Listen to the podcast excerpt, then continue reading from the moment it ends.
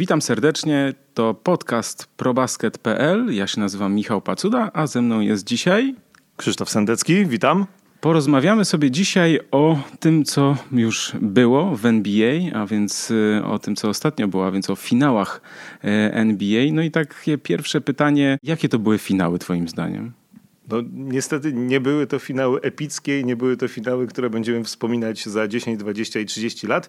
No chyba, że e, z jakichś tam różnych względów, e, które pewnie były ważne, jak na przykład e, cała historia z Kevinem Durantem, o którym pewnie zaraz jeszcze trochę więcej pogadamy. No ale tak się zastanawiam. No co, no to były takie finały, w których mieliśmy jedną drużynę, która udowodniła, że jest w tej chwili absolutnie najlepsza i za bardzo nie ma z kim grać, bo, bo Cleveland musi zagrać niesamowity mecz, taki mecz, w którym e, wszystko mm, tej drużynie wpada, e, żeby wygrać z Golden State Warriors i to nie była wcale, znaczy to jakby grając z inną drużyną to byłby pogrom, nie wiem, 50 punktami, a tam wcale w tym meczu numer 5 takiej wielkiej straty Golden State Warriors, mimo tej świetnej gry Cleveland no, nie było, więc, więc jakie to są finały? No finały, które pokazały nam, że e, wbrew temu, co mówi komisarz NBA Adam Silver, żebyśmy celebrowali, że mamy dwa fantastyczne zespoły grające po raz trzeci w finale, okej, okay, celebrujmy, ale te finały pokazały, że tak naprawdę mamy w tej chwili jedną drużynę, która jest daleko, daleko chyba przed resztą ligi. No właśnie, to jest taki problem też dla mnie, kiedy tak e, patrzę jeszcze na e, ten bracket z tych playoffów e, Warriors tylko jedna porażka w, finale i to naprawdę Cleveland weszli na najwyższy poziom z, z możliwych. No myślę, że to wszystko by się też inaczej ułożyło, gdyby nie kontuzja Kawhi Leonarda w, w tym pamiętnym pierwszym meczu finału konferencji zachodniej. Y, no i tak wracając jeszcze myślą do, do tego, co zrobił za Zapaczulia, y, bo to wywołało naprawdę dużo kontrowersji. Y, no, moim zdaniem NBA jeszcze musi coś zrobić na temat tego przepisu. Moim zdaniem to Paczulia, nawet jeśli nie, nie, nie, nie zrobił tego specjalnie, że nie chciał kontuzji, no to, to rzeczywiście no, yy, może nie chciał go wyeliminować, natomiast czy, czy go chciał nastraszyć, czy, czy chciał, no w każdym razie jest to taka rzecz, której się nie robi. No to jest, jak się pójdzie z kimś, tak, tak mi się wydaje, że jak się idzie z kimś grać w kosza i wszyscy potrafią grać w kosza, to na salę, to, to jest tak, że e, no pewnych rzeczy się nie robi. Nie, nie wiem, nie, nie podchodzi się pod gracza, który właśnie jest w wyskoku.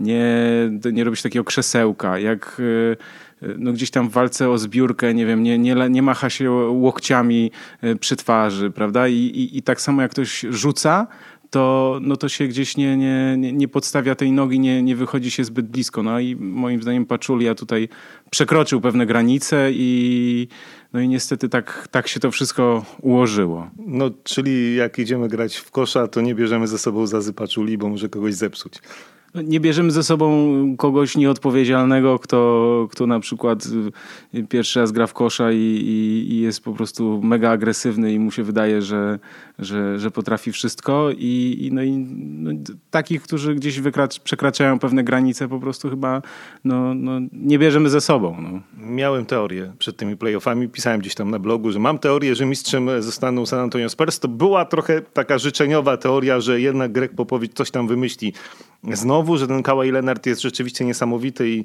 e, pewnie nie wygra nagrody MVP sezonu zasadniczego, ale wszystkim pokaże, że jest absolutnie e, mega. No i nie sprawdzimy tej teorii, bo się nawet ciężko gdybać, że nie wiem, jakby, San, jakby on nie był kontuzjowany, czy San Antonio Spurs by wygrali z Golden State Warriors. Nie wiem, czy by wygrali, czy by nie wygrali, ale, ale, e, no ale szkoda, że, że to się tak skończyło, tak? Że, że, że skończyło się w sumie 0-4, no bo, bo jeśli ktoś miał Golden State Warriors powstrzymać, to myślę, że w tej chwili nie ma innej drużyny niż San Antonio Spurs. No właśnie, ja też nie, nie twierdzę, że to byłoby tak, że, że Spurs wygraliby ten, tę, tę, tę serię całą, natomiast yy, i awansowali do finału, natomiast no rzeczywiście no, gdzieś nam to, to popsuło popsuło historię tak naprawdę, znaczy, no, bo mogło być dużo, dużo ciekawiej, a tak się to wszystko yy, skończyło. No i MVP finałów został e, Kevin Durant. E, no, myślę, że można powiedzieć, dosyć krótko, że no Durant zdominował te finały.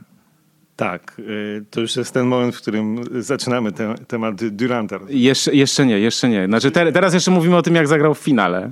Y, no nie, no zagrał fenomenalnie. Zagrał tak, że nie było w ogóle wątpliwości co do tego, e, komu się należy nagroda MVP e, finałów. E, Kevin nie, no zacznijmy temat Kevina Duranta. Dobra, dobrze, to już możemy. Nie, bo to musimy powiedzieć, że e, jakby to, to było zwieńczenie całej tej historii, jego odejścia e, z Oklahomy, przyjścia do Golden State Warriors. On zagrał w finałach fenomenalnie, udowodnił, e, że wiedział, co robi. Zresztą ta reklama Nike'a nagrana dzień po finałach która też to pokazuje, dobra, teraz hejterzy zamknijcie się, bo KD jest wielki. E, okej, okay, ja wiesz, ja jestem wyznawcą Michaela Jordana. Ja oczywiście cały czas tę teorię e, piękną, romantyczną wierzę, że e, nie zmieniamy drużyny, żeby zdobyć mistrzostwo. Tak, Jordan nie przeszedłby do Detroit Pistons, nigdy w życiu nie poszedłby, nie wiem, do Lakers, Magic by Lakers nie zostawił i tak dalej, ale mamy inne czasy. Zrobił to już LeBron, jesteśmy trochę do tego przyzwyczajeni nie, ja nie mam jakichś wielkich, nie wiem, wyrzutów. Nie wiem, jak, może jakbym był fanem Oklahomy, to, to, to bym palił koszulki e, Kevina Duranta, chociaż nie posądzam się o takie rzeczy. E, mi się podoba ta historia, generalnie i jej zakończenie. I KD w tej drużynie też mi się podoba i to też pokazuje e, wielkość przy okazji Steve'a Kera i całego jakby tak sztabu menedżerskiego, który go ściągnął, namówił, i Steve'a Kera, który go do tej drużyny włączył. Ja się mimo wszystko zastanawiam, gdzie w tej drużynie jest Stephen Kerry, bo to jest grzeczny chłopak, miły chłopak, ale znowu nie dostał MVP finałów i e, no jakby nie było w tych finałach oddał tą drużynę. Znaczy on gra cały czas fantastycznie, ale to już nie jest jego drużyna. A gdzie jest Clay Thompson, tak, który był człowiekiem numer dwa w Golden State Warriors, a teraz już jest na dalszym planie, więc no ale to na przyszłość. Na razie KD jest wielki i, i mam wrażenie, e, no ty się cieszysz pewnie, że, że jest wielki, że ma mistrzostwo i że ma MVP finałów. Znaczy, ja nie wiem, czy ja się cieszę. Ja mu życzę jak najlepiej, bo to jest yy, super gość, jeśli można to tak powiedzieć, bo, yy, bo Kevin Durant jest po prostu bardzo też sympatycznym i, i, i fajnym człowiekiem. Yy, ja mam pewne wątpliwości co do właśnie tego, do, tej całe, do tego przejścia jego do Golden State Warriors, no bo przypomnijmy, że to w takich okolicznościach trochę no, mówiąc, nie, mówiąc wprost słabych, bo przecież oni Thunder wygrywali z Warriors 3 do 1 yy, i przegrali potem cały finał 3 do 4, yy, finał konferencji zachodniej. Yy, Durant, jeden z najlepszych zawodników w NBA ostatnich lat, przechodzi do drużyny, która ma bilans 73 zwycięstwa na 82 mecze.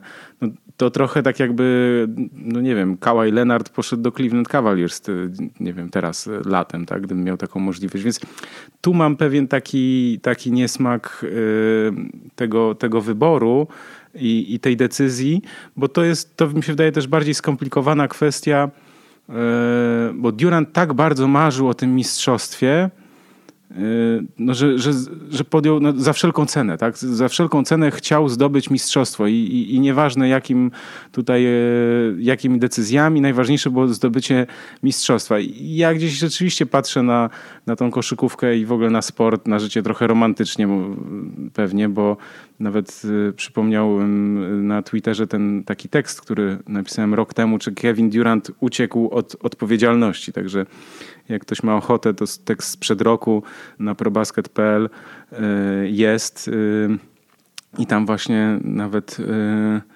odpowiedziałeś na, na, na mój tweet, że dajcie spokój, czasy romantyzmu skończyły się na panach Magic, Larry i MJ, a od decyzji Lebrona wolno już wszystko. No i właśnie ja rozumiem, że, że wolno już wszystko, tylko to jest znowu trochę porównam to do takiego naszego małego świa świata.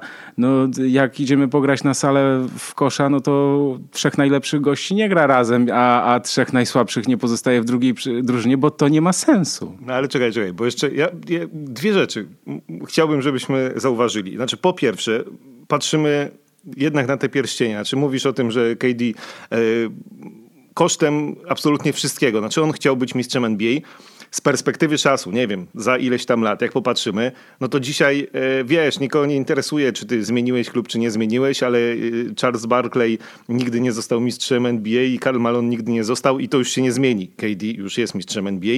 Myślę, że to będzie bardziej pamiętane niż to, że on e, rok temu przeszedł z Oklahomy w jakichś tam powiedzmy niefajnych okolicznościach do Golden State Warriors. Mimo wszystko. Pierścień to jest rzecz absolutnie najważniejsza e, w świecie NBA.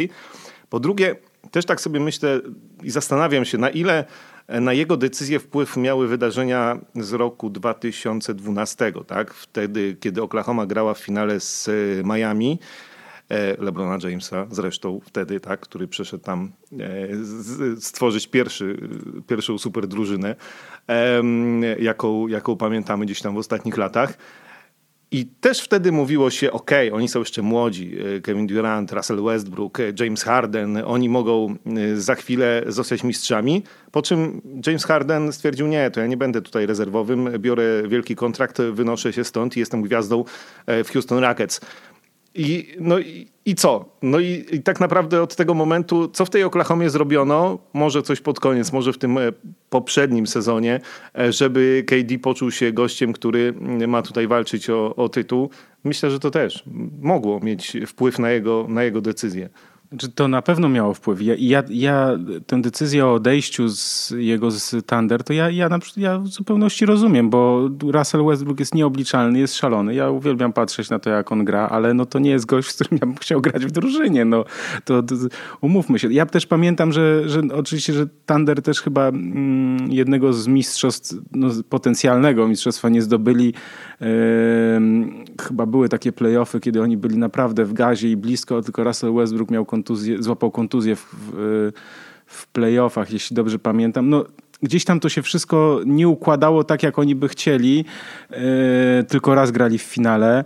I, i ja tą, ten, ten, tę decyzję o odejściu rozumiem, natomiast no, mm, zresztą to też Durantowi wy, wypomniano, bo on w lipcu 2010 roku, e, ja teraz sobie zerkam jeszcze na ten mój artykuł, pisał na Twitterze na temat rywalizacji z Heat i Lakers, e, w których każdy chciał wtedy grać, i, a on e, mówił, że lepiej Durant napisał wtedy, że lepiej nawiązywać rywalizację, a nie dołączać do, do takich drużyn. Tak? No, i, no i sam potem dołączył do, do właśnie takiej drużyny.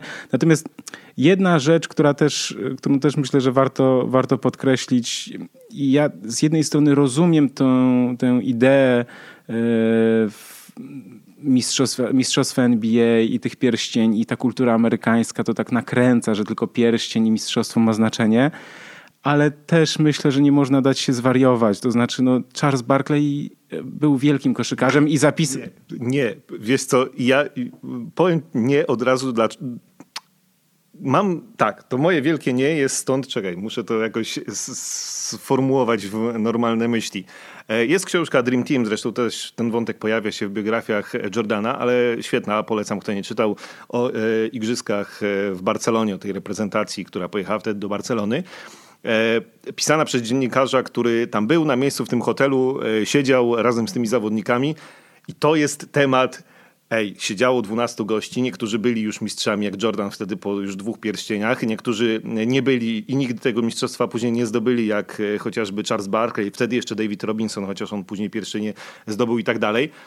I to był jeden z głównych tematów, oczywiście czasami e, w żartach, znaczy takiego nabijania się, ale takiego do granic możliwości, nabijania się, ty nie jesteś mistrzem NBA, jesteś słaby i w ogóle nie odzywaj się, nie masz tutaj nic do gadania. I dlatego to nie jest, znaczy ja, ja wiem, jaka jest amerykańska kultura, okej, okay, tam wiele rzeczy jest fajnie wykreowanych i sprzedanych, Myślę, że to e, akurat pierścienie mistrzowskie to jest coś takiego, co nie, nie trzeba tego kreować i i dobrze sprzedawać, bo to po prostu jest najważniejsza rzecz w NBA. No, mimo wszystko. Znaczy, fajnie jest, jeśli jesteś Michaelem Jordanem e, i grasz no, przez prawie całą karierę, bo jeszcze był wątek e, w Waszyngtonie, ale albo nie wiem, Magiciem Johnsonem, Larrym Birdem, tak, i grasz w jednej drużynie, prowadzi się do mistrzostw, czasami przegrywasz, czasami wygrywasz, to jest super, to jest fantastyczne, to jest epickie. No ale no co, no, no to może też jest fajnie być LeBronem Jasem mimo wszystko i pójść do Miami i zdobyć pierścień mistrzowski i wreszcie ci wszyscy nie mówią, że no jak, jesteś najlepszym koszykarzem na świecie i nie jesteś mistrzem, coś tu jest nie tak. No i, no i trochę tak jest. No. Ja będę bronił mimo wszystko. Wierzę też, kocham romantyczną NBA, Michaela Jordana i tamte czasy, a myślę, że czasy się zmieniają, chociaż to stawia też mnóstwo na przyszłość yy, no, takich pytań, bo, bo też nie do końca mi się podoba. Mi się już nie, nie podoba to, co, tak, że są trzy, dwie drużyny, które trzy razy z rzędu grają, czyli tak naprawdę nie ma z nimi kto grać. No, rysuje nam się na przyszły sezon sytuacja, w której znowu z Golden State Warriors nie ma kto grać i to też nie, nie jest do końca tak fajnie, że, że rzeczywiście ta super drużyna jest mocniejsza niż Miami Heat sprzed paru lat LeBrona Jamesa.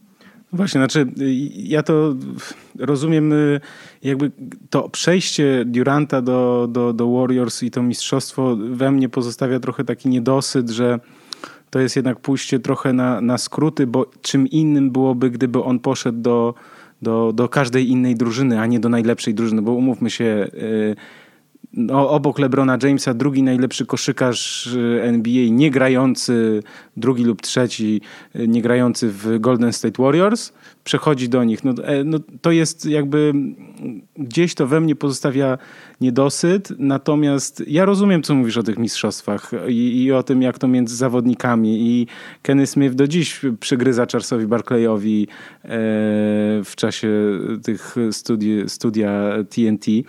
E, to są żarty, natomiast y, żebyśmy nie zapominali też o, o takim też ludzkim wydźwięku, w sensie i kontekście takim, że no, nie stawiajmy tego, że, że nie wiem, że Charles Barkley jest wielkim przegranym albo Carmelo jest wielkim przegranym. Znaczy przygoda życia, niesamowite osiągnięcie, które próbowało kilkaset milionów ludzi, mogło, mogło próbować, no, nie wiem, kilkadziesiąt milionów ludzi próbowało i, i gdzieś tam to są jakieś jednostki, które, które wchodzą na, na, na, na szczyt tak naprawdę możliwości.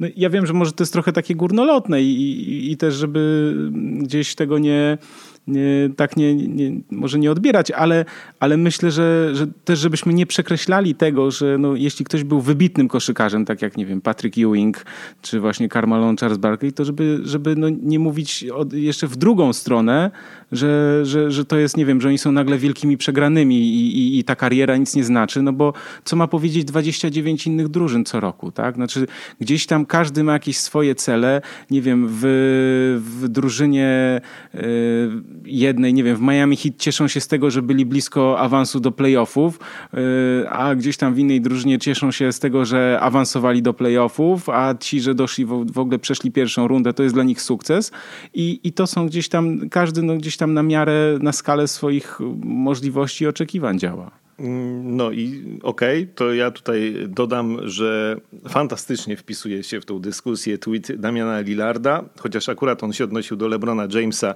i do e, tego, że w finałach ma bilans 3 do 5, czyli 3 zwycięstwa i aż 5 porażek.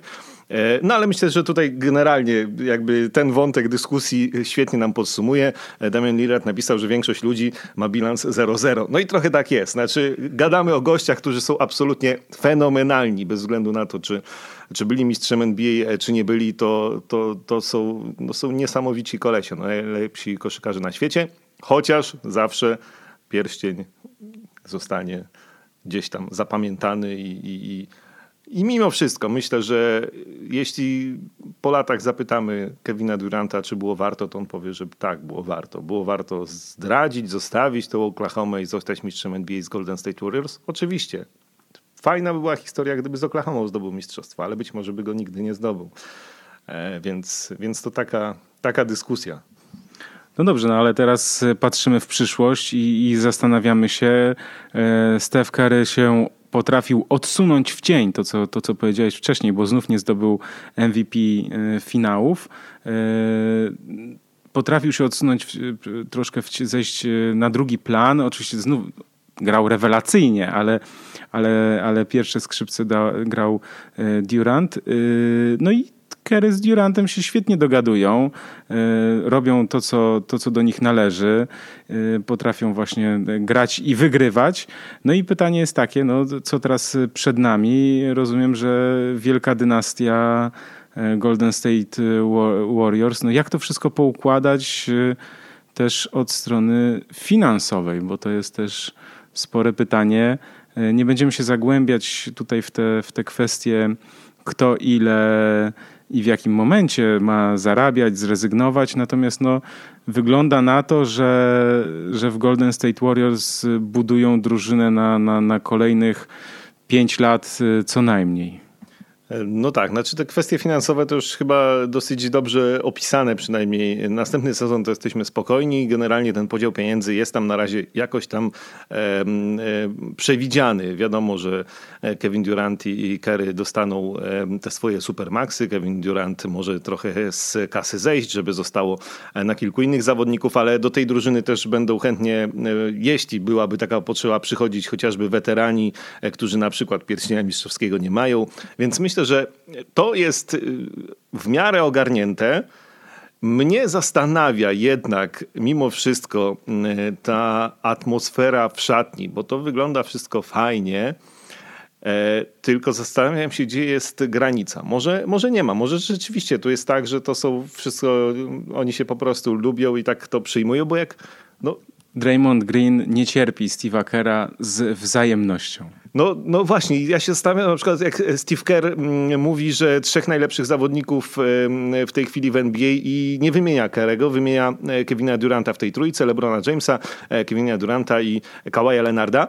No więc w wywiadzie, tak, który wszyscy słuchają. No i, no i teraz tak się zastanawiam, no, gdzieś gdzieś, gdzieś, gdzieś tam mimo wszystko to, to, to wielkie ego e, tych zawodników, którzy jeszcze przed chwilą byli największymi postaciami w tej drużynie, też byli mistrzami NBA, musi cierpieć mimo wszystko. No okej, okay, to, jest, to jest drużyna, robimy dla drużyny, ale e, Steve Kerr bez, bez e, MVP finałów jeszcze, e, no to jest rzecz, która myślę, że mimo wszystko go trochę boli. I tak a propos tych wielkich drużyn i nie wiem, planowania na 5 lat, też tak, tak się zastanawiam i, i, przypominam na przykład Lakers z przełomu XX e, i XXI wieku. I e, wydawało się, że wtedy w ogóle Mistrzostwo Świata, ściągnięcie Shaquilla O'Neala, właściwie wchodzącego w swój prime, ściągnięcie tego gówniarza Kobiego Bryanta, który zaraz był rewelacyjny. Pierwszy tytuł z Philem Jacksonem, drugi tytuł z Philem Jacksonem, trzeci tytuł z Philem Jacksonem i tak naprawdę to ci Lakers mogli wygrywać do tego 2010 roku, e, kiedy już Kobe dwa ostatnie tytuły sam zdobywał, ale pośrodku była dziura.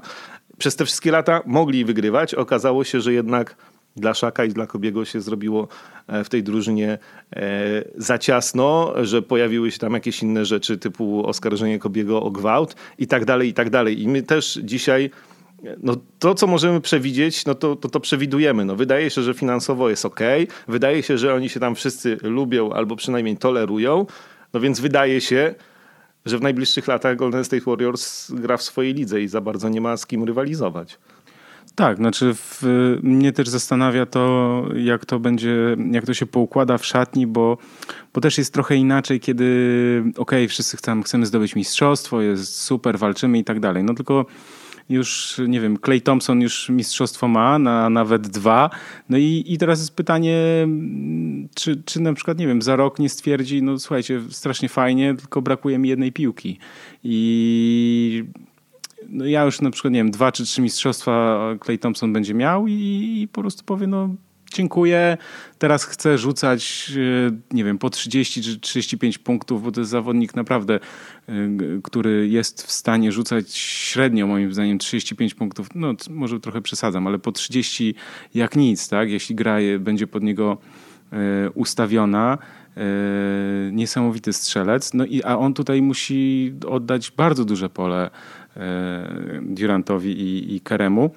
Natomiast jeszcze no, z Draymondem Greenem jest też właśnie ta, ta kwestia, że on się nie, no, nie przepadają ze sobą, ze z trenerem Steve'em Kerem, y, z, z wzajemnością i, i Draymond Green jest też nieobliczalny. On jest no zresztą to, co zrobił tak rok temu, ten, ten kopniak, po którym został zawieszony, to mówi się, że to przecież przez niego przegrali Warriors zeszłoroczne finały, więc no tu jest dużo znaków zapytania. Mi się podoba to, że w końcu David West, który przecież przypomnijmy, że on zrezygnował z e, chyba wysokiego kontraktu, jeśli dobrze pamiętam, poszedł do San Antonio Spurs, z którymi mistrzostwa nie zdobył, mógł chyba zarabiać dużo, dużo, dużo więcej, a tam próbował, no a teraz się udało z Golden State Warriors, więc to też jest fajna taka, taka rzecz na, na koniec kariery.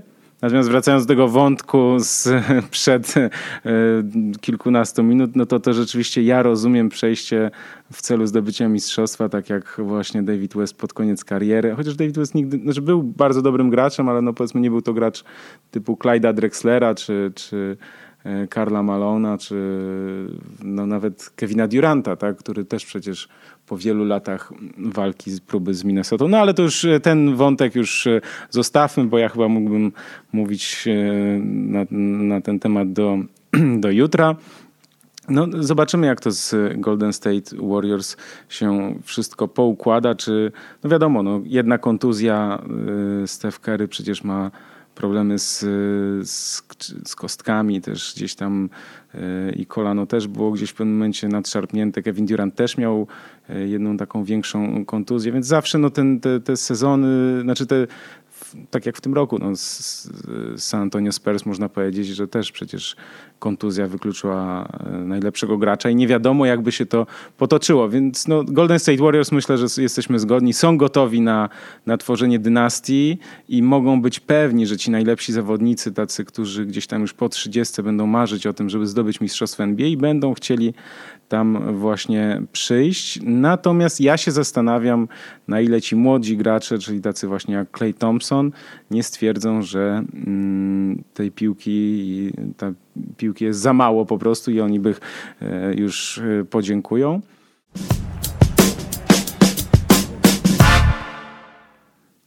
Przenieśmy się teraz na wschód, gdzie e, Cleveland Cavaliers no, nie zdobyli mistrzostwa NBA, no i tak możemy się pozastanawiać, co dalej z tą, z tą drużyną, co, co, co się wydarzy w Ohio, jak myślisz?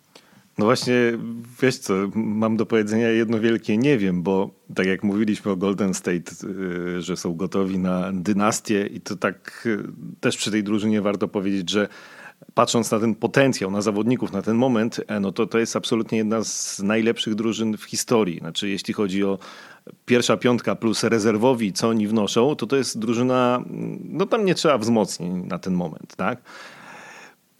No i właśnie, w porównaniu z nimi, Cleveland Cavaliers, ty, oni też, no, oni są mocni. Znaczy, oni jeszcze, wiesz, ściągnięty Kyle Korver, gdzieś tam Deron Williams, na zasadzie ludzi, którzy mają tam gdzieś pomóc, łatać dziury i tak dalej. No to to jest przecież ten skład, to jest, no to jest skład na mistrzostwo, no gdyby w lidze nie, nie grali Golden State Warriors i szczerze nie wiem, znaczy, no, no co tu jeszcze można zrobić? No, czy, trzeba przebudowywać drużynę, która wygrywa ze wszystkimi, a przegrywa z Golden State Warriors. No i, i no, masz jakąś mądrość na ten temat, bo, bo ja myślałem nad tym długo i, i, i nie wiem, co tu LeBronowi jeszcze można za, zaserwować, będąc właścicielem czy GM-em e, Cleveland. No ja, ja, też jestem ciekaw. No, w, gdybym wiedział, to bym tu nie siedział zapewne, ale, e, ale to jest rzeczywiście ciekawe i co, co LeBron wymyśli i czy będzie próbował wy, wywrzeć y, wpływ na przykład na, na jakiś transfer, tak? Znaczy na taki spektakularny transfer, a może on kogoś namawia, tak? Bo wiemy, że no teraz y, dosyć po tej decyzji kilka lat temu LeBrona Jamesa i, i Chrisa Boscha o przejściu do, do Miami Heat wiemy, że, że tak się to odbywa, że zawodnicy się między sobą gdzieś tam namawiają. Może on kogoś namawia do, do, do przejścia, a może gdzieś będzie starał się wywrzeć wpływ, żeby e, Kevin Love opuścił e, Cleveland. E, to jest bardzo trudne pytanie, bo nie wiemy tak naprawdę, co siedzi w głowie LeBrona Jamesa. No i do tego jeszcze dochodzą te, te spekulacje o tym, że on mógłby odejść znowu. To w 2018 roku, że, że mógłby pójść do, do Los Angeles, żeby być bliżej planu filmowego, kosmicznego meczu, no to już jest takie grubymi nićmi szyte. Mm, ale przez, ale przez rok będziemy o tym pewnie e, rozmawiać. To jest taki temat trochę zastępczy, ale e, LeBron ma talent e, aktorski podobno całkiem niezły i to wiesz, to, to tam wszyscy są zgodni, że od na przykład Michaela Jordana to on lepiej się czuje przed kamerą, więc może coś tu jest na rzeczy.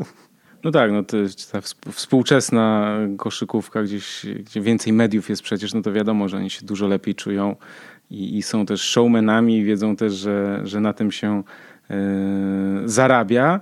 No i ja jestem ciekaw, e, co LeBron zrobi, czy, czy właśnie pójdzie w tym kierunku, żeby, żeby mm, jeszcze jak do jakichś zmian doszło w Cleveland, takich większych, bo nie mówię o tym, że tam jeden czy dwóch zawodników gdzieś tam dalszego planu dojdzie, czy, czy, czy odejdzie, właśnie będzie taka zmiana, tylko czy na przykład właśnie będzie jakaś taka, nazwijmy to spektakularna, e, no ale to też musi być przemyślane, tak, no bo ściąganie Carmelo Antonego na przykład do, do Cleveland, e, no to to chyba nie jest najlepszy, najlepsza opcja.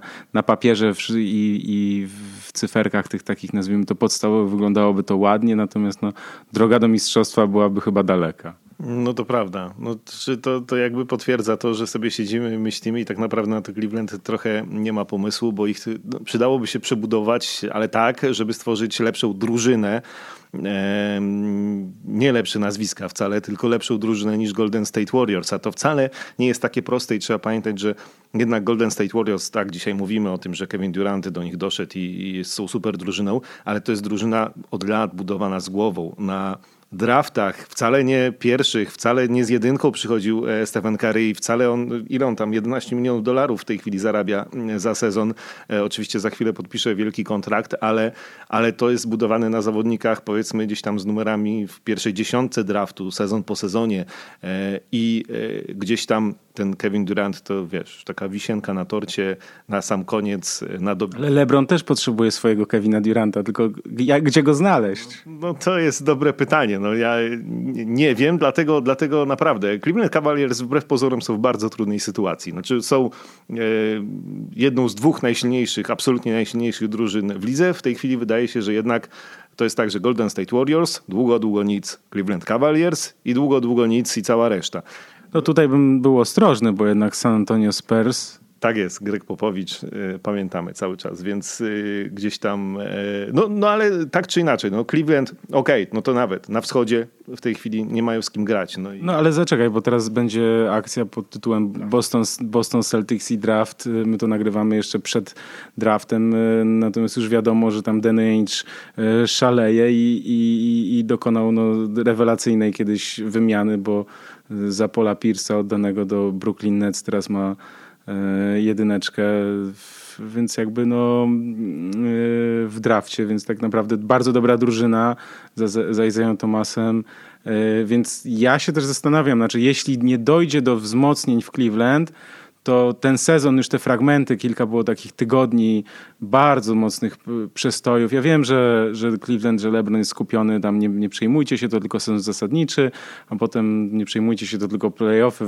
to tylko koszykówka, więc jakby to LeBron musi też tutaj uważać. Wydaje mi się, że jeśli że jeśli nie dojdzie do, do, w Cleveland do takiego wzmocnienia e, dużego, to Boston Celtics mogą ich przeskoczyć. Zależy oczywiście, co zrobią z tym, e, z tym pikiem, czy, czy, czy znów e, do, dojdzie u nich do jakiegoś no, transferu. To mnie bardzo ciekawi, bo moim zdaniem obecni Cavaliers są mocni, ale już za rok mogą tacy mocni nie być.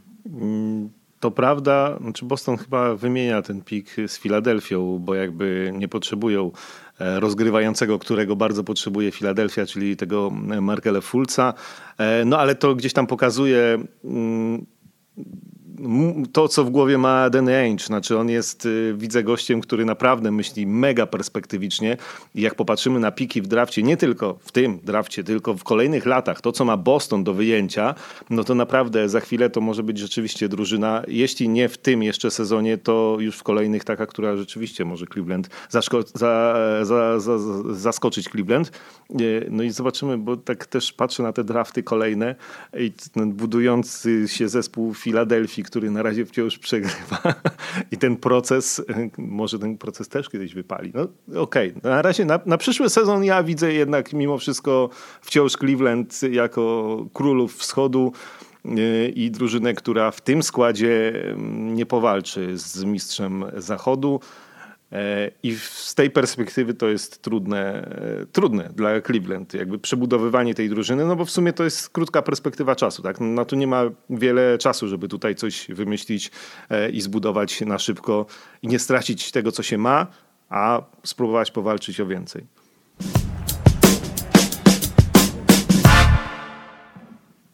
Porozmawiajmy teraz o o nagrodach NBA za sezon zasadniczy, głównie za sezon zasadniczy 26 czerwca, a więc w poniedziałek e, przyznane będą e, nagrody NBA na takiej specjalnej gali. No już po, po sezonie, po playoffach a głosowania były wcześniej, więc zanim tutaj się troszkę pobawimy w takie nasze typowanie i, i nasze oceny, to, to ja się tak zastanawiam, no, w PLK ta gala była takim podsumowaniem sezonu i playoffów. Natomiast y, na tej gali w NBA ja rozumiem, że będzie e, przyznana nagroda MVP sezonu zasadniczego i to głosowanie było już wcześniej, tak? Więc e, przy, znaczy chwilę po zakończeniu sezonu, więc czekać z tym dwa miesiące. Zobaczymy, jak to wyjdzie chyba, bo, bo to trzeba, na to trzeba na to poczekać, jak ta gala wyjdzie. Ten poprzedni system, który sprawdzał się przez lata, a więc przyznawanie tych nagród w trakcie playoffów, nadawanie znaczenia tym, tym nagrodom y, poszczególnym w, w każdego, no, w każdy, każda była w inny dzień, więc gdzieś tam ten dodatkowy wydźwięk był, była ceremonia przy okazji meczu, prawda, i tak dalej, więc y, taka mini ceremonia wręczenia właśnie tej statuetki y, za, za daną nagrodę, więc tutaj gdzieś to miało taką fajną swoją historię, tutaj troszkę nie jestem przekonany do tej nowej formuły, gdzie, gdzie zawodnika, yy, no, kiedy już wiemy, że ani James Harden, ani Kawhi Leonard, ani Russell Westbrook nie zdobyli mistrzostwa NBA, bo kiedy oni by dostali, jeden z nich by dostał to MVP powiedzmy w, w trakcie playoffów, no to, no to jeszcze, jeszcze nie zdobyli, ale kto wie, być może zdobędą mistrzostwo NBA, dostają MVP sezonu zasadniczego. A teraz jeden z tych zawodników otrzyma, no a wiemy jak e, każda z, każdy z nich e, każdego drużyna skończyła w playoffach, no nie awansując nawet do, do finału NBA. To ja zacznę od tego, że ja w ogóle mi się ten pomysł nie podoba. Znaczy ja rozumiem, że NBA bardzo chciało mieć piękną galę w Nowym Jorku, żeby to właśnie fajnie po amerykańsku sprzedać. Przyjadą wszyscy, będą wszystkie gwiazdy w garniturach i frakach i będzie fantastycznie i będziemy sobie wręczać nagrody. No, no, no, nie, no nie wiem, czy jakimś tam wzorem była FIFA, która w ten sposób rozdaje nagrody. No, ja myślę, że PLK była takim wzorem. Ja właśnie też tak myślę, więc e, nie, ja, mi się w ogóle ten system nie podoba. Znaczy w tym poprzednim oczywiście mm, chyba Dirk Nowicki miał taką jedną nagrodę, kiedy już odpadł w playoffach w pierwszej rundzie, a dostał jeszcze nagrodę MVP sezonu zasadniczego, ale, no ale to, je, jeśli to się zdarzało to jakimś totalnym przypadkiem, to wszystko było w miarę na E, na, gorąco. E, pamiętaliśmy, znaczy były, zaczynały się playoffy, dostawali nagrody ci, których jeszcze mecze z sezonu zasadniczego pamiętaliśmy. Teraz tak naprawdę, Jezu, ja się musiałem naprawdę ogłowić i przypominać, aha, no dobrze, sezon zasadniczy, kiedy to było?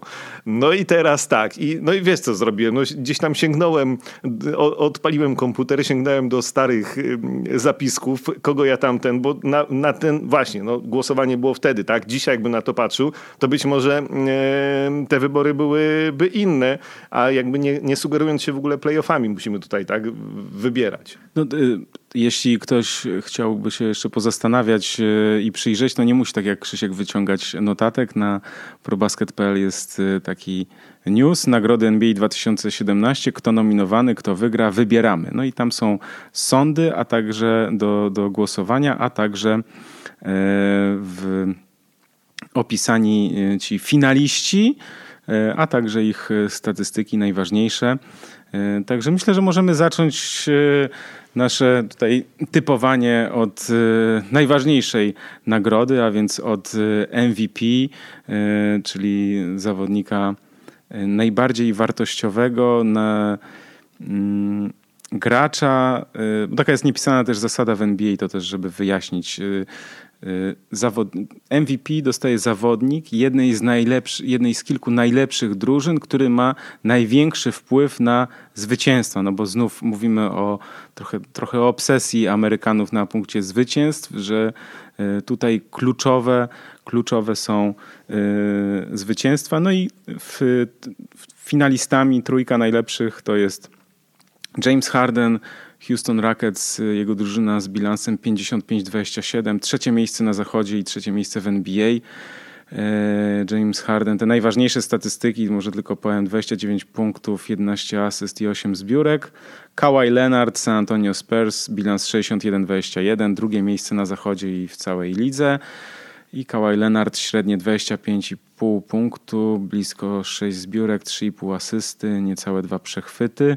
No i oczywiście Russell Westbrook, e, szóste miejsce na zachodzie i dziesiąte w NBA jego e, drużyny. No ale statystyki Russella Westbrooka 31,6 punktu, 10,7 asysty oraz 10,4 zbiórki.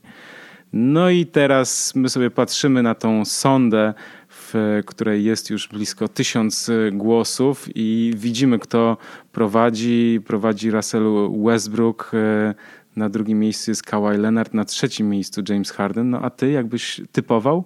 No ja też bym tak typował e, i trochę mnie to bawi, by ja przez lata. E, no, ja nie jestem w ogóle jakby fanem Russella Westbrooka. Tak? Ja, ja nie przepadam generalnie. Dla mnie to jest trochę zawodnik e, stworzony do dzisiejszej NBA, w znaczeniu, którą miliony ludzi ogląda w tych skrótach, highlightsach i tak dalej. To, to jest super. On wygląda w highlightsach najlepiej. Ja przez lata się mm, z Anką Ulman, a nie pozdrawiamy dzisiaj rzeczniczką ministra sportu, czasami też właśnie na Twitterze gdzieś tam publicznie publicznie o to kłóciłem, bo ona była zawsze wielką fanką Russella Westbrooka, zawsze mówi, e, super, fantastycznie w ogóle, a ja się tam trochę z niej nabijałem, że, że nie, co to za w ogóle jest gość, który tylko rzuca i nic z tego nie ma. No i, no i trochę tak jest, no, szóste miejsce, no ale pamiętamy, odszedł Kevin Durant, on został tak naprawdę e, sam, znaczy ta drużyna jest e, zbudowana na Russellu Westbrooku. No i pod tym względem, że oni awansowali na dosyć dużym spokoju, na tym mocnym zachodzie do playoffów, no to, to jest ok. No to tutaj myślę, że mimo wszystko spełniony jest ten warunek yy, zwycięstw. Absolutnie fenomenalne są te średnie i absolutnie fenomenalne jest to yy, i myślę, że to jest główny, jakby główny yy, argument, żeby Russell Westbrook został yy, MVP sezonu zasadniczego, że on miał 42 triple-double w sezonie, a więc w ponad połowie meczów miał te statystyki, no takie jak na koniec średnie, tak? To średnie też na poziomie triple-double. To jest, nie wiem, no, no wiemy, no pobił te wszystkie rekordy Oscara Robertsona. To nikt tego e, wcześniej nie zrobił. Już niezależnie od tego, e, czy cała drużyna gra na niego, czy nie gra, to to samo przez się e, tak, no za to Russell Westbrook dla mnie MVP sezonu zasadniczego, więc zgadzam się z czytelnikami ProBasket przynajmniej na razie, ale tu widzę, że się niewiele zmieni. E, no. Niewiele się zmieni, bo mam blisko tysiąc głosów i prawie 60% jest e, na Westbrooka, a po 20% jest na Lenarda i Hardena. E, no dobrze, no to ty mówisz Russell Westbrook. Ja jestem fanem Russella Westbrooka, jestem też fanem Kevina Duranta, żeby była jasność.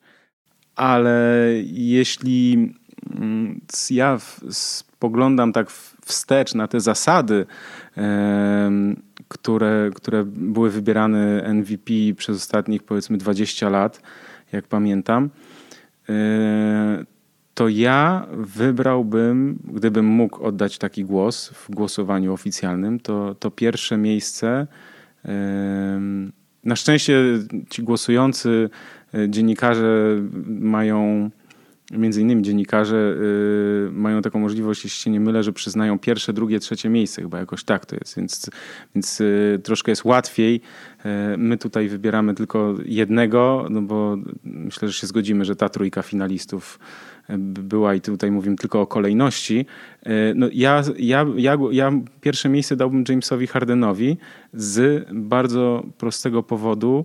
E, Houston Rockets rok temu byli na miejscu numer 8 i oni e, ledwo awansowali do playoffów, bilans 41-41 i nagle James Harden przesunięty na jedynkę no robi rzeczy niesamowite. Ja nie jestem fanem, żeby była jasność. Strasznie mnie drażni to jego wymuszanie przewinień i to jak widzi, że jest tam gdzieś fał na dziewiątym metrze i po prostu w tej sekundzie odpala niby truje i sędziowie jeszcze dają się nabrać na to, że to rzut za trzy punkty był przecież w ogóle i tak dalej, to jest dla mnie strasznie drażniące i, i, i jakoś nie, nie lubię tego oglądać ani komentować. Jest, nie jest to aż tak przyjemne jak, jak innych drużyn.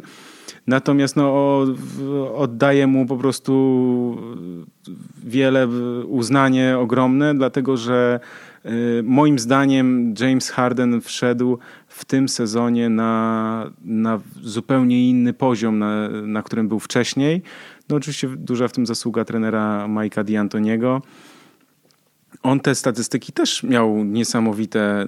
To jest, no wiadomo, że dwóch zbiórek mu zabrakło do średniej triple-double, ale, ale ja bym się tu skupił na, na tym, co James Harden zrobił w tym sezonie, jak to Houston Rockets zajęło trzecie miejsce jednak na bardzo mocnym przecież e, zachodzie. Te statystyki 29 punktów średnia, ponad 11 asyst, e, ponad 8 zbiórek. Oczywiście prawie 6 strat, no to jest, to jest bardzo dużo.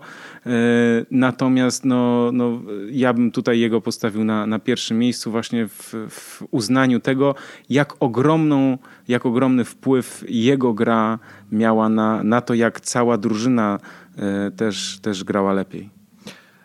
No okej, okay, to ja się z tobą nie zgadzam, ale dla mnie nie, Niewiele e, więcej Houston Rockets mimo wszystko w porównaniu z Oklahoma zyskało. Znaczy, jeśli tutaj możemy powiedzieć, że James Harden ma przewagę nad Russellem Westbrookiem, ok.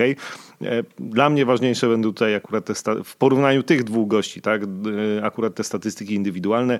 E, tu Russell Westbrook jest górą, chociaż też strat ma tam ponad 5 bodajże, tak? To, to też się wszyscy z tego oczywiście troszkę śmieją. No, no, nie, ja się zgadzam z swoimi czytelnikami. Russell Westbrook, MVP sezonu zasadniczego. Okej, okay, no ja, ja powiem, że jakby e, Russella Westbrooka nie postawiłbym na pierwszym miejscu, gdybym głosował, no, ze względu właśnie na to, że to jest szóste miejsce na zachodzie i dziesiąte w całej NBA, bo tutaj dla mnie jest bardzo ważny bilans. Te statystyki są niesamowite, natomiast y, no, Westbrook zagrał w 81 meczach e, w tym sezonie, y, no i, i jednak no i jednak Oklahoma no, była dopiero w, w tej no, drugiej czwórce, nazwijmy to playoffów, jeśli można tak powiedzieć, szóste miejsce, więc to jest dla mnie, dla mnie czynnik, dla którego, e, dla którego nie byłby on na pierwszym miejscu. James Harden byłby na pierwszym, Russell Westbrook byłby pewnie na drugim, na trzecim Kawhi Leonard, więc e, to tyle, jeśli chodzi o wybór MVP.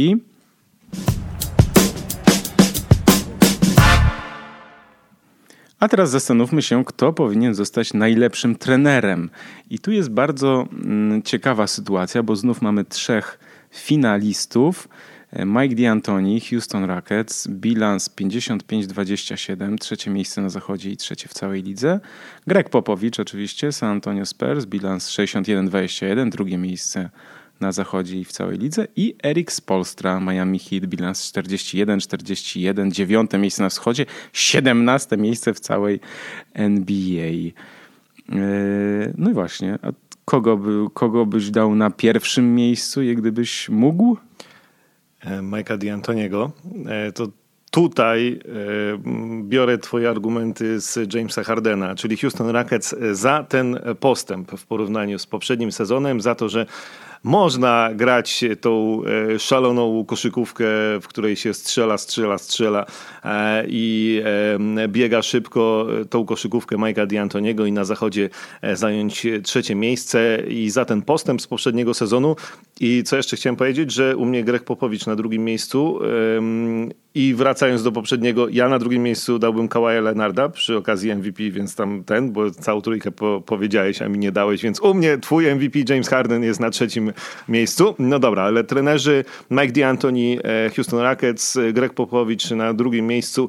Eric, Eric Spelstra moim zdaniem przegrywa, e, dlatego ja wiem, fajne to Miami było, fajne, ale nie weszło do playoffów. No i sorry, jakby weszło, to myślę, że, że mógłby tu powalczyć i o pierwsze miejsce, ale tu gdzieś dla mnie jest magiczna granica. Wszystko fajnie, ale jak nie grasz w playoffach, no to, no to sorry, no. No tak, no, przypomnij taką fajną e, historię. Ja pamiętam na początku lat 2000 nie pamiętam teraz, czy to był 2000 rok, czy 2001. No w każdym razie trener Doc Rivers, jak zaczynał swoją przygodę z, bycie, z byciem trenerem w NBA, e, z rolą trenera, no to poprowadził Orlando Magic właśnie do ósmego miejsca na, na wschodzie i ci Orlando Magic bez wielkich gwiazd awansowali do, do playoffów, więc tutaj gdzieś byłaby, nazwijmy taka nadzieja dla fanów Miami Heat, że Spolstra mógłby być wybrany właśnie trenerem roku, bo taka niesamowita historia, wszyscy tutaj skazywali Miami Heat w ogóle na, na, na ten ogon czyli na, na, no gdzieś tam, że będą na 30 miejscu w NBA, może 29, natomiast oni gdzieś tutaj na 9 na, na wschodzie. Y, no ja powtórzę tylko moje argumenty, z, a może nie będę, nie muszę ich powtarzać, z wyboru MVP. Dla mnie y, Mike D'Antoni, którego też nie jestem fanem. Ten bilans 55-27, trzecie miejsce na zachodzie, ogromny postęp tej drużyny pod jego wodzą. To, to byłby mój, gdybym głosował, w, to, to byłby mój wybór. Natomiast ja nie jestem fanem Majka D'Antoniego, dlatego że to jest trener, który, mm, który musi wejść, znaczy dołączyć do zespołu y, i dostosować zawodników do swojej taktyki. Więc, a on nie potrafi dostosować taktyki do zawodników, których posiada, bo wiemy, że to się nie udało w Nowym Jorku i, i w Los Angeles. E, nie potrafił tego zrobić. Natomiast no, e, Houston Rockets idealnie pasują Houston Rockets do tego stylu Phoenix Suns ze Steve'em Nashem, który pamiętamy. Ten styl e, bardzo odpowiada Hardenowi. Jeszcze przecież no, też zwróćmy uwagę, Ryan Anderson dołączony, Eric Gordon, prawda, jeszcze Lou Williams, no tacy zawodnicy, którzy po prostu idealnie wpasują do tej taktyki E, run and gun, po prostu biegamy, strzelamy do kosza i, i w ogóle. No, strzelamy to oczywiście jest z, z dużym, e, w dużym cudzysłowie, bo to tak e, właśnie, ta, ta, ta taktyka, można czasem tak powiedzieć, Di Antoniego, to jest nie rzucamy, tylko strzelamy.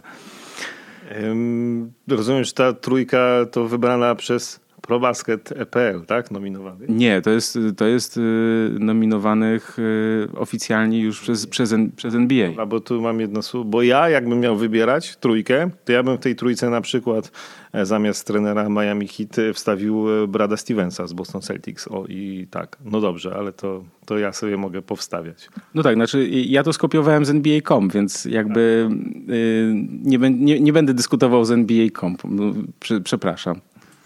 No dobra, to nie dyskutujemy, okej, okay, tak zostaje, tak czy inaczej Magdi Antoni, tu jesteśmy zgodni, ale twoi... Yy, czytelnicy. Czytelnicy, no właśnie, yy, są na razie za Gregiem Popowiczem, chociaż tutaj widzę się walka będzie do, do samej gali toczyła. No miejmy nadzieję, bo widzimy tutaj Greg Popowicz i yy, Mike D'Antoni idą web w web, no Erik Spolstra 20%, także e, przypomnę tylko dla osób, które włączyły w trakcie y, podcast, nie słyszały na początku, jak mówiliśmy o tym, że jest taki news na probasket.pl, nagrody NBA 2017, kto nominowany, kto wygra, wybieramy.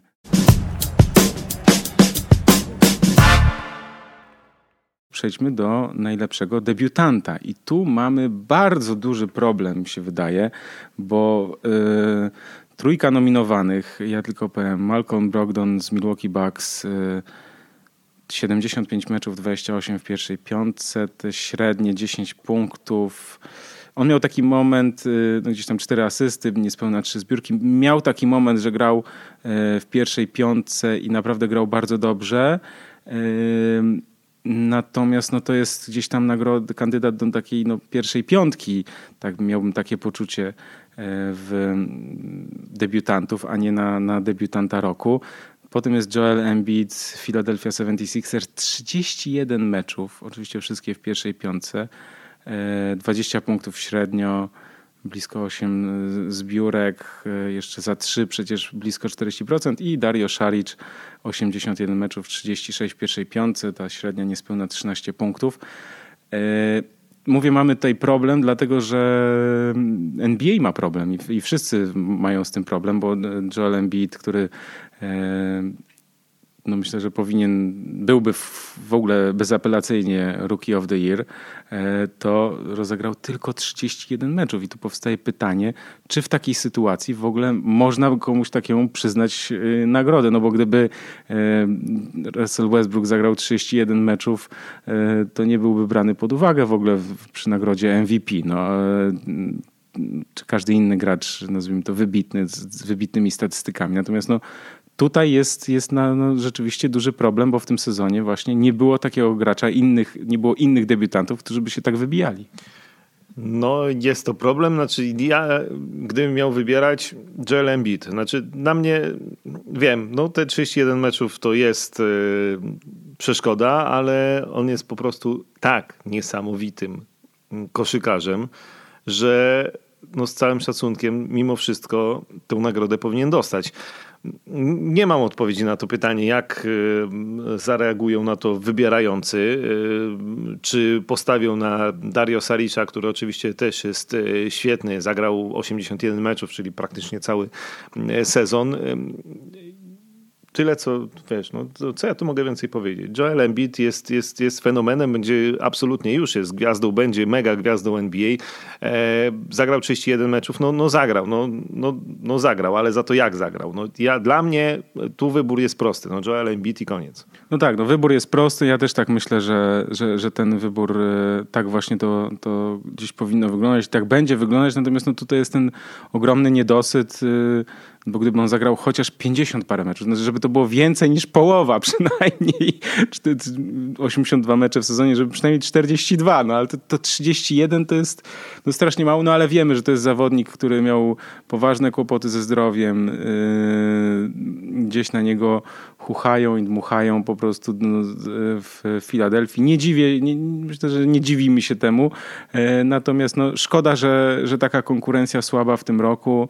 Yy, myślę, że Malcolm Brogdon jest tutaj takim fajnym zaskoczeniem, no i e, też e, Szaric też, także tutaj najlepszy debiutant, jesteśmy zgodni, także nasi czytelnicy e, ponad 50% właśnie na tego gracza. Teraz przechodzimy do mojej ulubionej nagrody a więc do e, Most Improved Player, czyli nagrody za największy postęp. E, tutaj NBA kryteria są takie, że oczywiście patrzy się głównie na statystyki e, zawodników. No i na pierwszym miejscu, bo mam trójkę mm, trzech kandydatów, finalistów, Janis Antetokounmpo z Milwaukee Bucks. Te statystyki lepsze przede wszystkim jeśli chodzi o średnią, bo z niespełna 17 e, punktów, e, średnia prawie 23. No i przypomnijmy też, że Milwaukee Bucks e, przed rokiem zaledwie 33 zwycięstwa, a w tym roku 42, więc to też myślę, że gdzieś tam z tyłu głowy może być, chociaż myśl, przy tych nagrodach dla, za największy postęp to raczej raczej patrzy się na, na statystyki, na osiągnięcia indywidualne. Rudy Gobert y, na drugim miejscu, Utah Jazz. Y, no, średnia przede wszystkim, jeśli chodzi o, znaczy poprawa jest w skuteczności rzutów z gry, bo z 56 na 66%. Osobiste też poprawił z 57 na 65. Natomiast je, rok temu 11 zbiórek, teraz blisko 13 bloków rok temu 2,2, teraz 2,6, no i średnia 9 punktów przed rokiem, teraz średnia 14. Trzeci kandydat to finalista to jest Nikola Jokic z Denver Nuggets. No tutaj pamiętamy e, ogromny postęp, że w tym sezonie ten zawodnik po prostu nas myślę, że wszystkich zachwycał. Plis, prawie 7 punktów różnicy, jeśli chodzi o zdobycz e, średnią, bo 10 do, do 17. E, no, tu w każdej statystyce jest e, po prostu lepszy. No ale myślę, że tak zasugeruję e, Krzyśkowi pewną odpowiedź. Myślę, że nie ma wątpliwości, kto, kto tę nagrodę otrzyma. No myślę, że nie ma. E, Janis Antetokounmpo jest absolutnie fenomenalnym gościem, mega wszechstronnym, takim koszykarzem idealnym. On ma dopiero 22 lata, a to już jest można spokojnie powiedzieć, lider Milwaukee. To Milwaukee jeszcze tak jak jego grę, nie zawsze ogląda się e, tak, że robisz wow, ale już czasami rzeczywiście szczęka opada do ziemi i nawet w playoffach e, gdzieś tam e, z Toronto trochę e, to Milwaukee momentami grało fenomenalnie i to jest zasługa e, tego właśnie e, Greka. Który oprócz. E, mm, czekaj, jeszcze coś miałem mądrego o nim do powiedzenia, e, ale nie. Ja mogę cię, ja mogę, ja A, mogę, ja mogę. Nie, wiem co, nie, ja miałem co innego, bo mi z, wątek zepsułeś, bo chciałem na początek powiedzieć, ty mówisz, że to jest twoja ulubiona nagroda, ja tej nagrody nienawidzę, bo dla mnie ona jest mega uznaniowa. Każdy, połowę NBA można do niej podciągnąć, łącznie z tym, jak pamiętam kiedyś, jak Marcin Gortat e, tutaj w Polsce wszyscy chcieliśmy, żeby dostał tę nagrodę, jak przeszedł do Phoenix i nagle zaczął dużo więcej rzucać i moim zdaniem by to się obroniło wtedy jak najbardziej. Więc e, ja tej nagrody nie lubię, ale Janis Antetokounmpo absolutnie e, dla mnie nie ma o czym gadać. E, postęp fenomenalny i tak mam wrażenie, że co roku on ten postęp będzie robił ku chwale Milwaukee Bucks i reprezentacji Grecji. On zagra na Eurobaskecie, bo chyba... No, istnieje taka obawa. No, no, to nie, niedobrze to brzmi dla nas, niestety. No, ja bym, dlaczego ja tak lubię tę kategorię? Yy, dlatego, że, znaczy nie dlatego, że napisałem pewien artykuł w październiku na probasket.pl 10 graczy, którzy w sezonie 2016-2017 zrobią duży postęp. No i yy, nie dlatego lubię tę kategorię, bo napisałem artykuł, ale napisałem artykuł, bo lubię tę kategorię. E, wszystko jasne oczywiście. Natomiast ja lubię się przyglądać zawodnikom patrzeć na ich potencjał i, jak teraz zerkam właśnie na ten tekst, e, to widzę, że oczywiście Janis jest na pierwszym miejscu. Na drugim miejscu jest Aaron Gordon z Orlando Magic. Na trzecim Jamichael Green z Memphis Grizzlies. Kristaps Porzingis na czwartym. D'Angelo Russell, Kyrie Irving, Dennis Schroeder, Devin Booker, Timothy Mozgow miał być i Dwight Powell. To są tacy zawodnicy, ja polecam oczywiście, żeby jeszcze sobie zerknąć na ten tekst, bo on jest pewnie aktualny. Natomiast ja patrzę na Janisa i, i widzę Kevina Duranta y, i nawet powiem coś więcej, że ten gość może być lepszy od Duranta. I to jest to. Y, ja pamiętam po prostu Kevina Duranta z, w koszulce Seattle Supersonics.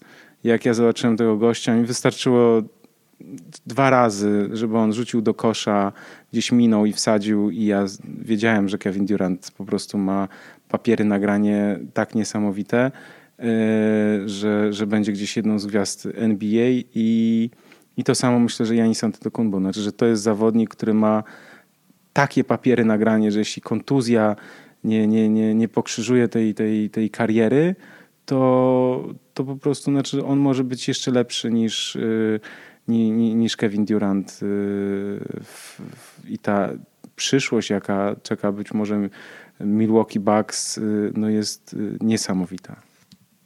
To ja tylko klaszczę, mówię tak, zgadzam się. E, w Milwaukee powinni świętować, e, że e, ściągnęli go do klubu, bo jest absolutnie fenomenalny i z każdym rokiem będzie coraz bardziej fenomenalny. A to też jest taka ciekawostka, bo ja słuchałem wywiadu Adriana Wojnarowskiego z, z właśnie z menadżerem Milwaukee Bucks, który go wtedy ściągał do, do, do, do drużyny, wybierał go w drafcie. No i powiedział wprost, znaczy no, nie, nie wiedzieliśmy, że on będzie aż tak dobry.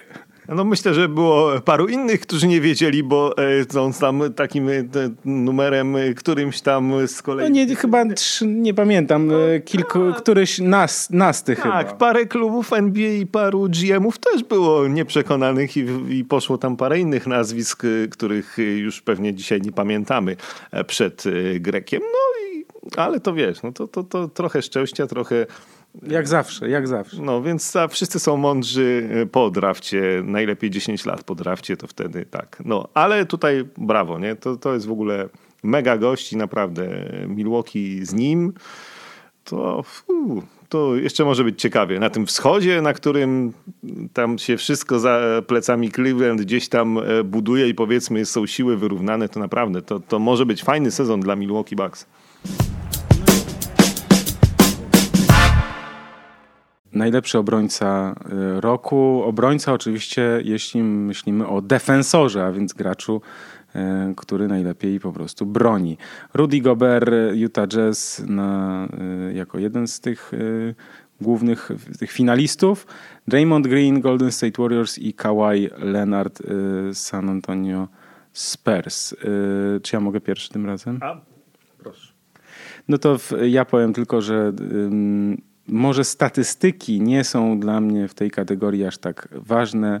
Dla mnie Kawhi Leonard, to co robi w defensywie jest po prostu niesamowite. I to jest jeszcze gość, który jest przecież liderem swojej drużyny w ataku. No bo znamy takie drużyny, często gdzieś tam tymi najlepszymi defensorami byli zawodnicy tacy no, od y, zadań specjalnych, yy, gdzieś, którzy nie są, nie grają, nazwijmy tych pierwszych skrzypiec w ataku a tymczasem tutaj Kawhi Leonard to jest jeszcze dla mnie taki dodatkowy plus. On nie tylko jest świetny w, w ataku, a jest właśnie też bardzo dobrym obrońcą, znakomitym def defensorem. No, trudno go ograć jeden na jeden. Świetnie w tej koszykówce też, znaczy obronie tej zespołowej funkcjonuje, e, więc no tutaj dla mnie Kawhi Leonard. No fajnie, fajnie, nie zostałeś mistrzem, nie dostaniesz MVP sezonu, to przynajmniej dostaniesz nagrodę dla najlepszego, najlepiej broniącego zawodnika. Brawo, e, ja nie. Ja e, już raz powiedziałem, że jako, to powtórzę jeszcze raz, wyznawca Michaela Jordana, więc w założeniu nie znoszę Utah Jazz, nie znosiłem tej drużyny nigdy, nie lubię oglądać, nie. I e, wyobraź sobie, dla Rudiego Gobera zacząłem, Utah Jazz oglądać w tym sezonie. Ja go absolutnie uwielbiam. Znaczy dla mnie e, ja, to jest gość niesamowity, znaczy jakiś ewenement. Chudy, długi, niesamowity zasięg. To, co on robi pod koszem, jakby i w ataku też, bo też się poprawił, trzeba o tym powiedzieć. On też ma wpływ na e, lepszy bilans Utah Jazz, na grę Utah Jazz, to też trzeba powiedzieć, ale e, to, jak on broni, jak on blokuje, jak on kieruje obroną Utah Jazz, to jest dla mnie coś niesamowitego i jednocześnie to jest taka obrona, która spokojnie nam się świetnie klika, nie wiem, w top 10 i top 5, bo to są takie bloki, że robisz wow, nie? To jest w ogóle coś niesamowitego, gdzie, gdzie jemu zasięg rąk się kończy, więc Rudego Goberta e, lubię. E, w ogóle widziałem go coś e, ciekawe, jakby zakochałem się, to duże słowo w jego grze, e, ale w reprezentacji Francji, e, bo jakby w tym Utah to tak ten, no ale w tym sezonie rzeczywiście oglądałem trochę meczów Utah Jazz właśnie ze względu na Rudiego Goberta i ja jestem tutaj tak za tym, że o Jezu, patrzę teraz na wyniki twojej sądy. Niestety czytelnicy ProBasket.pl są innego zdania, ale zobaczymy. Ja, dla mnie najlepiej broniący zawodnik ligi w tym sezonie to Rudy Gobert. Ja też się przyłączam do tej, do tej laurki e, dla tego gracza. No w, tak, on no, nie bez powodu też przecież jest w, tej, w, tych, w tym gronie finalistów e, do, dla nagrody, do nagrody za, najle, za największy postęp. Y, natomiast no, gdzieś tam moja ocena to Kawhi Leonard.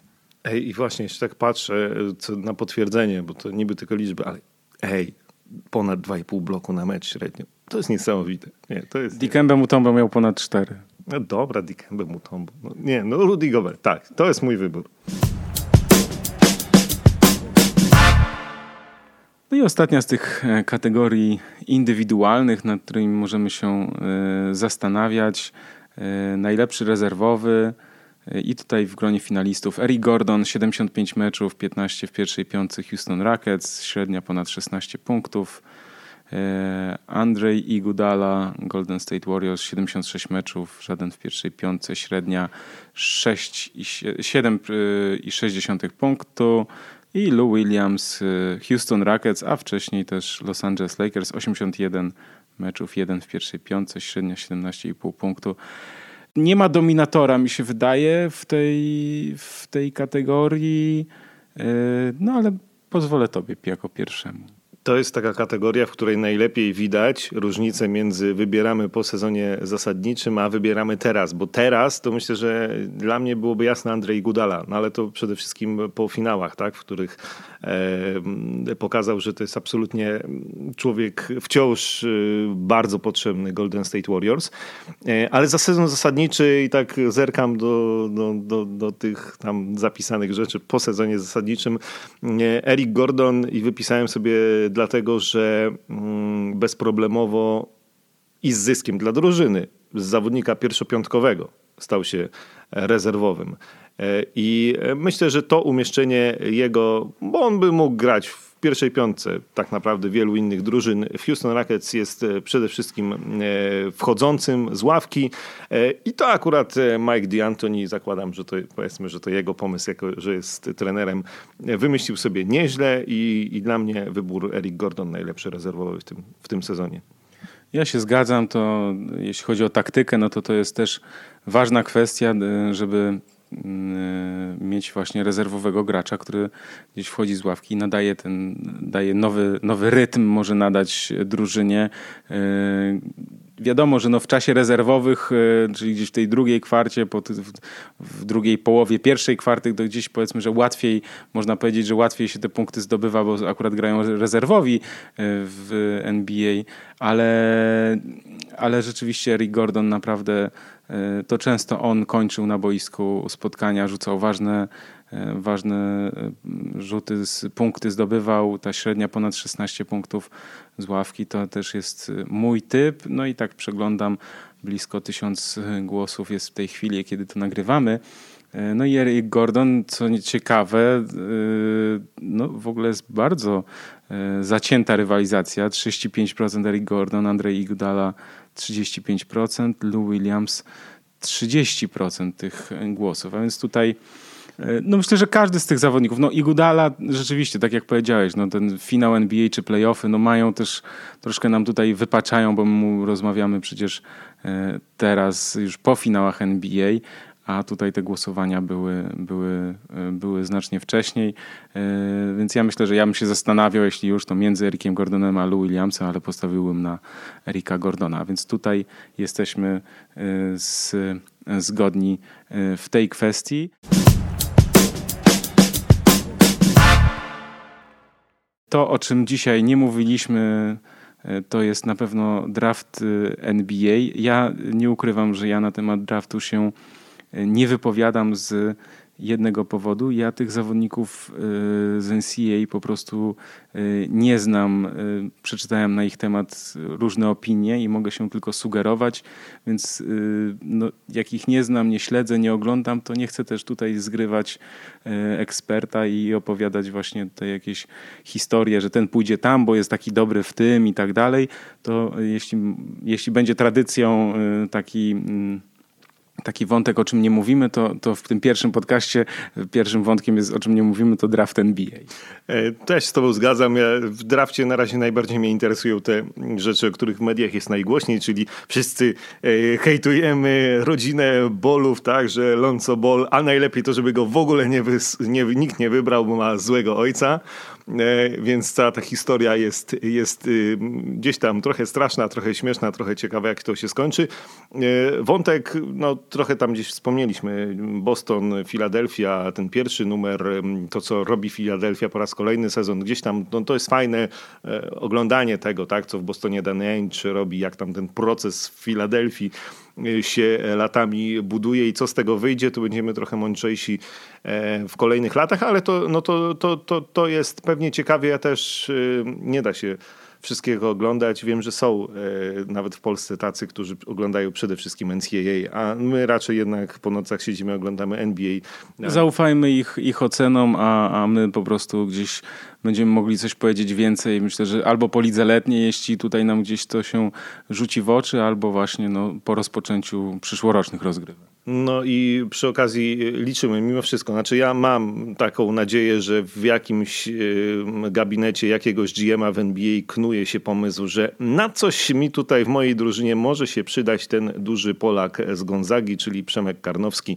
E, więc e, wiem, że wszyscy piszą i mówią, że szans na wybór w drafcie to on nie ma praktycznie żadnych, e, ale jakbyśmy się tak zaskoczyli, to, to by było pewnie miłe, gdyby gdzieś tam jednak pod koniec draftu któraś z drużyn Karnowskiego sobie wzięła. No i chyba tyle mamy do powiedzenia. Tak, tak. Znaczy no, jeśli chodzi o Przemka Karnowskiego, trzymamy mocno kciuki, pozdrawiamy go serdecznie. Big Mamba to jest myślę, że ulubieniec E, wielu e, kibiców e, i trzymamy mocno kciuki. Nadzieja jest taka, jeśli chodzi o, o wybór Przemka Karnowskiego, że ten skład drużyn, jeśli się nie mylę, w NBA teraz się tam rozszerzy, jeśli chodzi o liczbę graczy, którzy będą mogli być w składach i będzie też kilka więcej drużyn miało te, te drużyny w D-League, czyli tym zapleczu NBA.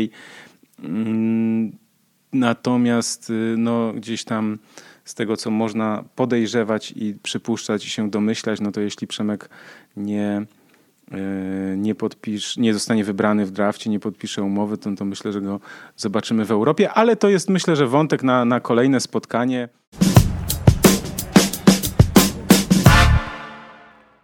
Jeszcze z ważnych rzeczy, my oczywiście jesteśmy otwarci na wszelkiego rodzaju pytania i e, dyskusje. Ja zachęcam też e, na Twitterze Krzysztof Sendecki i Michał Pacuda. Nasze konta łatwo, łatwo znaleźć. No dobrze, ja bardzo dziękuję Tobie, Krzysztof, za to, że mogliśmy razem tutaj sobie pogadać przez ponad godzinę o NBA. Dziękuję również. To był podcast e, probasket.pl. E, myślę, że mam nadzieję, że będziemy się spotykać w tym gronie, a także w jeszcze szerszym. E, co tydzień będziemy się o to starać, także też zachęcam do subskrybowania naszego kanału, gdziekolwiek odtworzyliście ten podcast, no bo on będzie dostępny w kilku miejscach. Także e, zachęcam do zaglądania na stronę i także do subskrybowania, odwiedzania, komentowania, pisania, śledzenia. E, dziękuję bardzo i do usłyszenia. Michał Pacuda. Krzysztof Sandecki.